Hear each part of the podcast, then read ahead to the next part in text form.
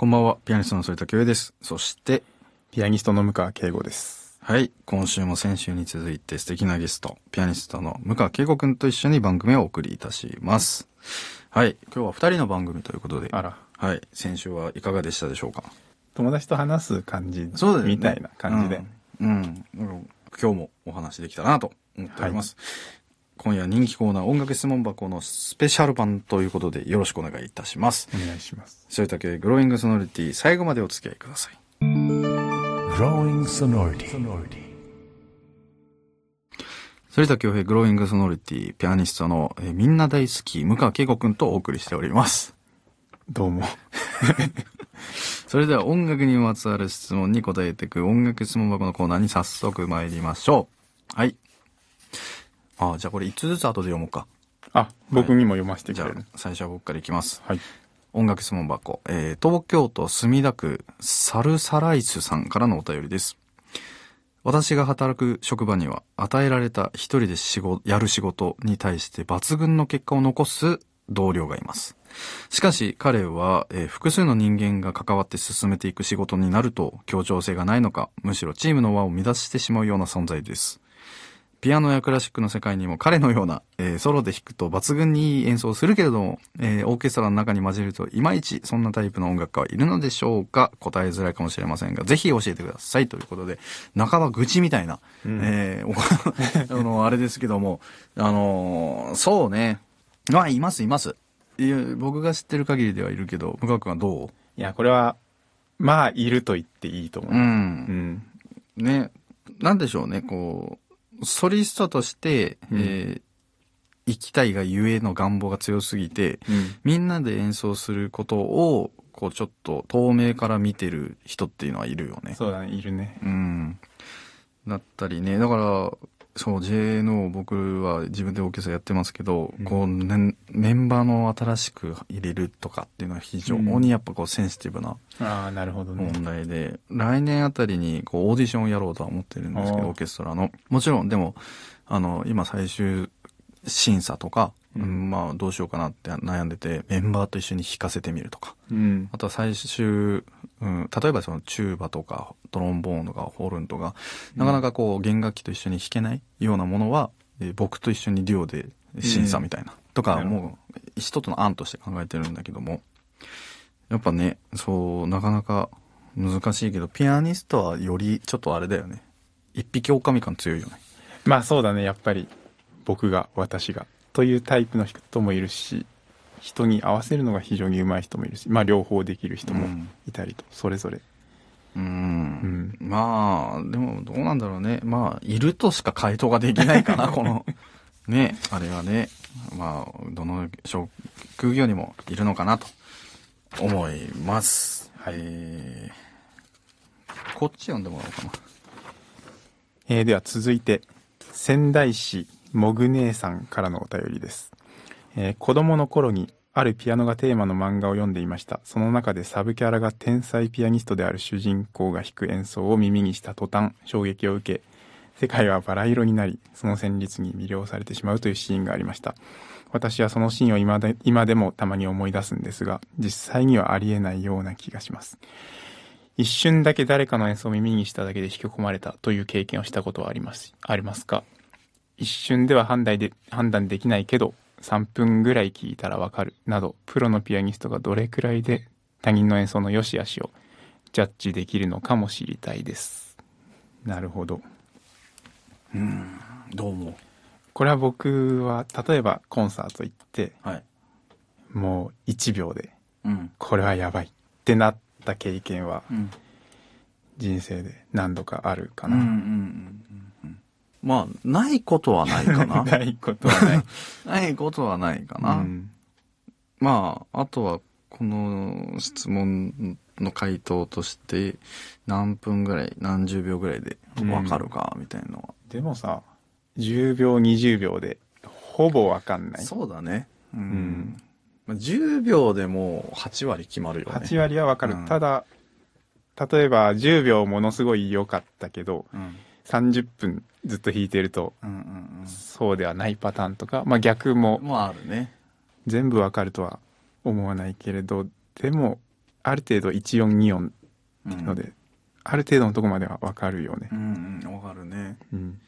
でこの質問の中にもあったけどこう他人の演奏を聞いてバラ色のようなあれが、あの見えたっていうのはまあ俺はそれはないんだけども、うん。その何人かあの今まで2人か3人ぐらいなんだけど感じたのはこう最初にそれを初めて感じたのがねマリオ・ブルーネロだったっけ？チェロの、うん。ブルーネロがあのオーケストラと弾いてて初めて楽器が友、なんか人というか友達みたいにに感じたんだよね。あ。こうだからソリストがいてこう弾いて楽器が喜んでるみたいあ。なあそういう感覚を初めてねあ。なるほどね。生で聞いて思ったああ、これは。独特な感うん。覚だったね。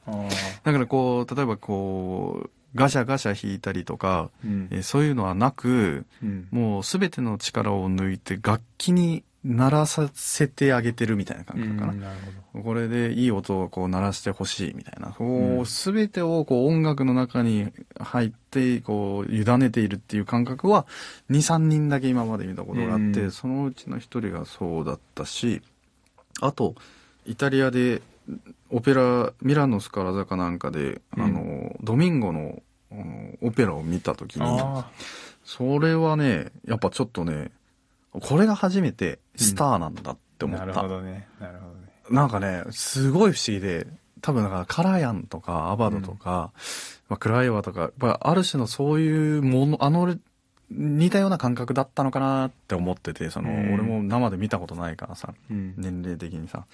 だからその、ドミンゴがこう、ステージに出てきた瞬間に、周りの歌の人たちもオーケストラも上手くなって。うん。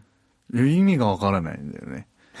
だからこう、なんかその一人の存在だけでうん。身が引き締まって音楽自体が良くなるっていうのを初めて目の当たりにして、あこれはスターだわってこう思ったね。なるほどね。で、あともう圧倒的な存在感うん。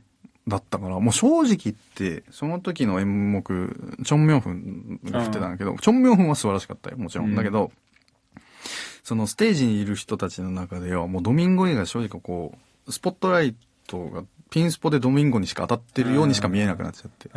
周りがこう見えなくなるぐらいの、そう、存在感だったなってのはなるほどね。あるかな。うん。でもそういう人っているよね。うんうんうんうん。えー、大阪市、えー、リルハさんからのお便りです。えークラシック初心者です。最近、有名クラシックのタイトル一覧の中から、気になった楽曲のタイトルを見つけて、こんな曲なのではと一度想像してから聴いてみるという遊びをしています。最近のヒットは、ヨハン・ストラウス2世の朝の新聞。まさにイメージ通りの曲調で嬉しくなりました。クラシックには本来のタイトルとは違う呼び名が広まっているパターンもありますが、好きなクラシックのタイトルがあれば教えてください。ということです。好きなタイトルね。うん。なんかあるかな。あの、これは別に好きとかじゃないんだけど、うん。あの、サティの曲で、うん。梨の形をした3つの商品かな？というのが、梨の形をした3つの商品。面白いね。曲が梨の形をしてるんだろうね。梨ってでもヨーロッパの梨と日本梨ってちょっと形違うよね。そうだね。洋梨かも、ね。洋梨かもしれんよね。うん。うーん。それどういう曲なの？わかんないっす。わかんないっす。えまあ、サティとかは謎の タイトルをつけたり。しているんだけど。うん。で、サティなりにはちゃんとそのタイトル通りの曲らしいんだけど、うんまあ僕らからしたら意味がわかんないよね。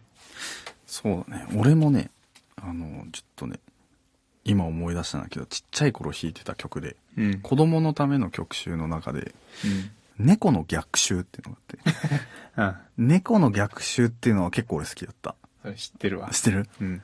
だからあの、猫踏んじゃったらさ、ティーテタンタンタンっていう曲がうんモチーフになってて、逆になってんだよ。逆行してんだ。タラティうんン、ティンティンって。踏まれた後の猫の描写を書かれているっていうのは俺個人的にすごい好きだったね。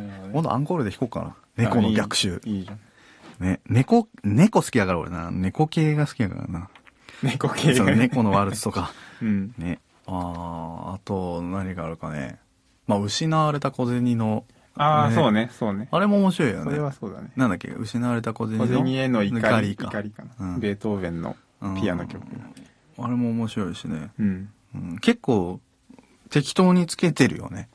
そうだね。うん。ね本気でつけてるのかもしれんけど、うん。この、面白いタイトルって結構あるからね。確かにね。うん。ということで、えーここで一曲、向川くんが選曲してくれました。今日はどんな曲を選んでくれましたか？はい。えーブラームス作曲のピアノのための6つの商品、作品118より第5曲、ロマンスで、これ演奏がうん。ルービンシュタインの演奏。はいはい。ぜひそれでということではい、お願いしました。なんでこの曲選んだ？まあこの曲もだし、このルービンシュタインのこの曲うん。というのをもう僕は多分100回ぐらい聴いてて、この曲いいよね。うん、ロマンスだよね。ロマンスだね。なんだっけ、確か、ブラームス、ん？んブラームスが？クララ・シューマンのために書いた作品だっけ？そうだっけね、ちょっと覚えてないけど。うん。F ドアのやつだもんね。そうそう。うん。そうそう、すごいいい曲だったそうだね作品ですね。うん。はい、じゃあ曲紹介お願いします。えーブラームス作曲6つの商品作品118より第5曲ロマンスピアノはアルトゥール・ルービンシュタインでお聴きください Growing sonority.